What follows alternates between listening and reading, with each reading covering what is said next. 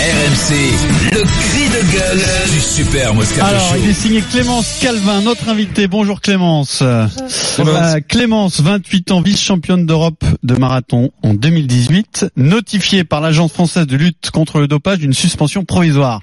Cette affaire a été très médiatisée, je vous la rappelle en deux mots. La raison de cette suspension provisoire, soustraction à un contrôle antidopage le 27 mars à Marrakech. Euh, le risque, c'est jusqu'à 4 ans de suspension. Euh, Clémence, il y a beaucoup de zone d'ombre encore dans cette histoire. Euh, tu as été reçu par la FLD le 23 avril, ce qui a été le point de départ de cette suspension. Euh, Aujourd'hui, bah, les deux versions divergent. C'est parole contre parole une question toute simple. Pourquoi euh, aujourd'hui faire une tournée médiatique? Pourquoi être là aujourd'hui sur RMC euh, en direct?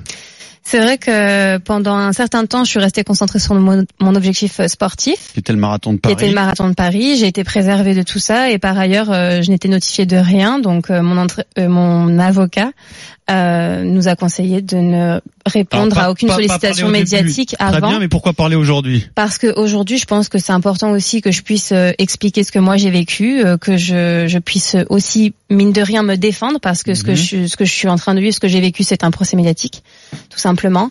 Et euh, évidemment, ça m'aurait J'aurais préféré ne pas avoir à le faire. Euh, voilà. Surtout, Alors, euh, moi j'ai relevé trois points sur lesquels euh, tu peux peut-être préciser les choses, sans rentrer dans le détail absolu, parce que on n'a pas le temps. d'une on n'a pas le temps, et de deux, je pense qu'il y a certaines choses qui seront incompréhensibles pour le grand public. En revanche, c'est quelque chose qui est très simple sur cette histoire de stage au Maroc. Ton adresse à Marrakech était incorrecte. L'adresse que tu as notifiée dans le logiciel Adams. Alors, ce qui était imprécis, c'était le numéro. Comment est-ce possible déjà? Euh, ce qui était imprécis, c'était le numéro. Après, comme ça a été soulevé lors de l'audience euh, en référé que j'ai que j'ai fait euh, juste avant le marathon, au Maroc, il est parfois compliqué de trouver le numéro parce qu'il y a des numéros qui manquent sur les façades. et c'est vrai que c'est une information que je n'avais pas. C'est la responsabilité de l'athlète. C'est-à-dire que aujourd'hui, Après, tu sais que c'est un risque quand tu entres une adresse inexacte de prendre un no-show. Alors le no-show, c'est ce qui est arrivé après euh, l'altercation dans la rue, et donc c'est quelque chose qui est postérieur. En l'occurrence, si... donc le no-show, tu le reconnais bah, j'étais pas présente évidemment puisque après ce qui nous est arrivé, euh, j'étais pas euh, en mode euh, hmm. je vais chez moi pour un contrôle. C'est quand même au minimum une négligence de pas avoir la bonne adresse parce qu'il y a plein d'athlètes à qui c'est arrivé, de bonne foi ou pas, peu importe, mais de pas être à l'endroit ah, prévu au moment prévu et de prendre un autre chose, ça c'est la logique. Par contre, si ça avait été dans un cadre normal, dans voilà, par exemple le lendemain ou la veille ou ou un autre moment où ça s'était pas passé de cette façon-là, j'aurais pu tout à fait être trouvable puisque les contrôleurs appellent également sur le téléphone. Mon téléphone est branché et, euh, et en plus euh, euh, c'est vraiment le même quartier, la hmm. même rue, le même tout est pareil. Sauf il faut changer, il faut changer sur la plateforme. Bah, bien évidemment, je peux le reconnaître. Il faut changer sur la plateforme avant 17 h la veille hmm. et j'avais pas encore cette information à ce moment-là. Après, tu n'as reçu aucun texto à aucun moment. Aucun appel, non, aucun, appel. Euh, après, euh, j'avais pas mon téléphone quand j'étais dans la rue. Euh, quand je me suis violentée dans la rue, j'avais pas mon téléphone. Et du coup, après, euh, je suis partie sans mon téléphone. non, j'avais pas mon téléphone. Je suis pas rentrée à la maison. Mon compagnon, il a un autre numéro et en fait, c'est pas les mêmes références. Alors Clémence, par rapport à la plateforme. autre chose. Donc, il y a eu ce contrôle, donc le 27 mars, qui s'est mal passé. Là, encore une fois, c'est parole contre parole. Donc, moi, je veux pas dire un tel a raison, un tel a tort. On va pas revenir sur le détail de ce qui s'est passé. Toi, tu prétends que les contrôleurs de la FLD se sont présentés comme la police française. Ils ont nié euh, cette version, donc euh, pour l'instant on en est là. Une question simple, on a parlé avec Marise. Pourquoi toi tu n'as pas pris euh, l'initiative un jour, deux jours après de dire bon bah voilà, vous avez voulu me contrôler, ça s'est mal passé. Je suis là, venez. Vous venez maintenant, vous me contrôlez mais maintenant. Parce que justement, pour moi, il s'est jamais. Plus simple. Mais oui, mais tout à fait. Si j'avais su que c'était un contrôle, sauf qu'à ce moment-là, je savais pas que c'était un contrôle. Au moment où j'ai pu, non, deux jours après, non, parce qu'en fait, le lendemain, mon mari, enfin mon conjoint, est localisé de 8 h à 9 h du matin. On n'a pas eu de contrôle. Les personnes se sont présentées comme la police durant bon mon altercation, plus ensuite toute la soirée. Euh, en tambourinant aux portes, ils ont euh, ils ont tambouriné aux portes des Marocains en disant police française, ouvrez vos maisons, on veut les Français, etc.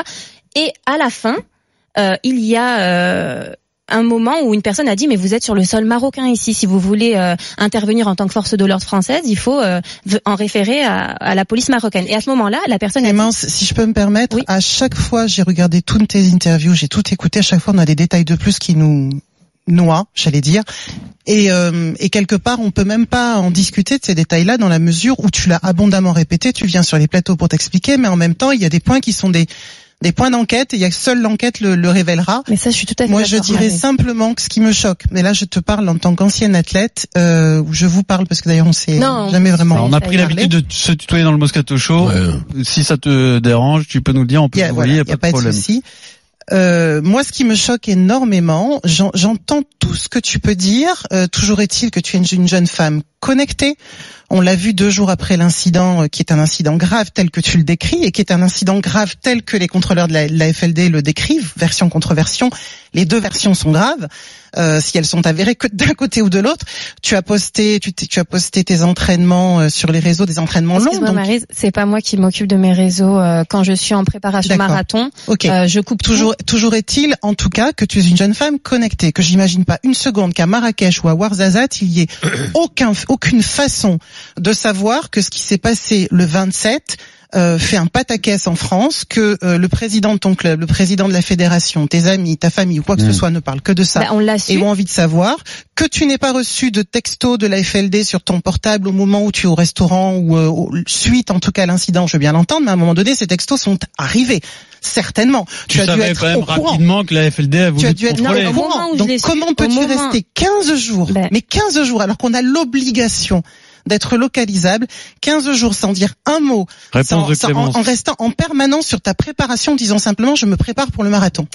Euh, j'ai commencé à mettre un nom sur ce qui avait pu se passer quand euh, le logeur, comme on l'a appelé, a reçu des textos de menaces et de harcèlement et euh, qui a été harcelé par texto et par téléphone avec la signature de la personne qui était présente. De là, je me suis demandé si c'était une entreprise individuelle ou une entreprise de la FLD, du fait que euh, ça me paraissait surprenant d'agir de la sorte.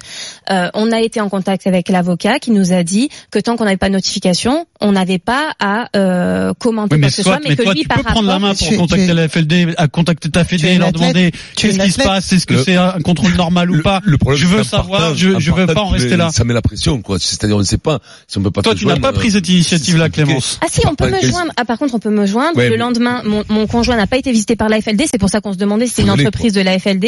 Euh, à un moment donné, moi, je suis, j'ai été préservée de ça. Par contre, oui, tout le battage médiatique, évidemment, j'en étais au courant. C'est même pas le battage, c'est le fait que tu parles de ton avocat tu dis que tu as, tu as pris un avocat. Donc si tu as pris un avocat, c'est que tu sais ce qui se passe. À un moment donné, si tu es de bonne foi, non. Et, euh, sincèrement, j'aimerais, mais immensément croire que tu es de bonne foi. à un moment donné, tu, tu plainte après mon marathon de Paris pour mais je parle même pas, de des faits de la FLD, pour des faits d'agression. On a compris Clémence, mais tu refuses de voir. C'est comme si tu refusais de voir que la FLD a essayé de te contrôler. Non, je refuse pas parce que quand les noms sont parus dans la presse, j'étais euh, tout à fait consciente que c'était la FLD qui était là et, que le à ce moment-là, tu avait pas, été un dérapage. Tu n'as pas contacté la FLD pour leur dire venez, je suis là, venez, venez me contrôler. Fait, mon avocat l'a fait et n'avait pas d'éléments sur le 27 mars de, de, de, de, de notifier, de, de, de preuves administratives de quelque chose. Et la notification est parue simplement le lendemain après qu'il ait annoncé que ma conférence de presse allait porter sur des faits que j'avais vécu, ma vérité et ma hmm. version.